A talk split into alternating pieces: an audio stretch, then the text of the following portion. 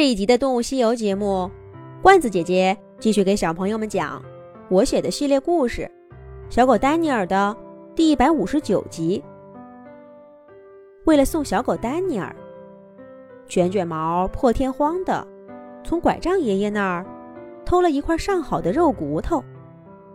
这在卷卷毛十几年的牧羊生涯中，还是头一次。丹尼尔满心的感动。但打破卷卷毛的职业习惯，他终究有些过意不去。卷卷毛却摆摆爪爪说：“不说这些，时间太仓促了，也不能好好的给你搞个告别仪式。我卷卷毛混迹江湖十几年，还是有本事搞点好吃的来。”既然你今晚就走，这块骨头就算是我送给你的礼物吧。毡帽爷爷那儿你不用担心，我用我多年的品格保证，他是不会怪我的。小狗，你可要记得，在我们这生活的日子，要记得我们呢。卷卷毛说着说着。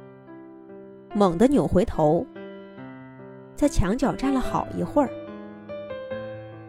再回来的时候，他已经又恢复了他“狗老心不老，豪情万里飘”的样子。丹尼尔仔细的把肉骨头分成三份儿，自己跟卷卷毛各一份大的，剩下一份小的，分给了三花。三个好朋友靠在一块儿，吃了最后一顿晚饭。然后，他们走到屋檐底下，默默地看着黄昏的天空。太阳就像个大火球，点燃轻软的云朵，像一座座小山，爬上初春的天空。山顶的火焰越来越旺，渐渐的。连成一片红霞，又很快褪去了颜色。夜幕一点一点的吞噬掉晴空的颜色，把星星也叫醒了。天黑了，离别的时刻终于到了。三花先过来抱了抱丹尼尔，难得一本正经地说。喵，小狗，有机会让往来的候鸟给我们带个消息，让我们知道你过得好不好。丹尼尔点点头，又扭回身看了看卷卷毛，卷卷毛却只摆摆爪爪，没说话。丹尼尔深吸了一口气。最后看了一眼毡帽爷爷家的院子，站起身，向大门口走去。路过绵羊们住的帐篷时，丹尼尔又最后看了一眼这些卷卷毛原本准备交给他照顾的朋友们。再见了，大羊、小羊。我应该永远都不会做一只牧羊犬了，但我会记住你们的。丹尼尔说完这些话，大步流星地走向跟毛毛豆豆预定的会合地点。可就在这时候，他隐隐约约地看见一个黑影，飞速从不远处的草地上掠过，跑向毡帽爷爷家的羊群。是谁？站住！丹尼尔本能地感觉事情不对，一边叫着发出警报。一边飞速掉头，向那个黑影追去。那个家伙只是迟疑了一下，就加快速度继续往前跑。要不了几步，就能冲进羊群了。丹尼尔这下看出来了，那是一只狼。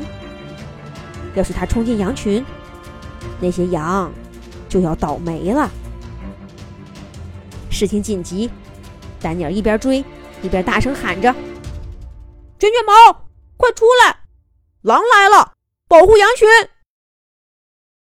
寂静的夜空里，丹尼尔的声音划破天际。卷卷毛应声而出，抢在那只狼前面，拦住了栅栏。不过，那只狼似乎志在必得。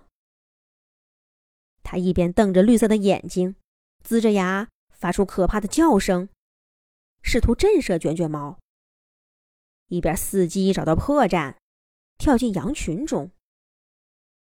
不过，他明显低估了卷卷毛的专业素养。虽然上了年纪，但作为一只经验丰富的牧羊犬，卷卷毛见多了偷袭羊群的各种窃贼。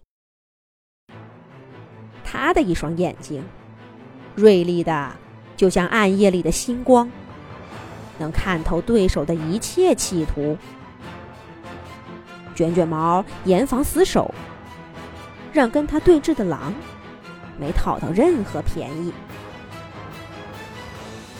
而这时候，小狗丹尼尔也远远的赶来了。局势一下子对狼十分的不利，但这只狼不知道是饿坏了还是疯了，不但不退后，反而继续扒着栅栏向上跳。这下子可惹恼了卷卷毛。卷卷毛沉声说道：“丹尼尔，配合我，咱们抓住这只狼，看他还嚣张不？”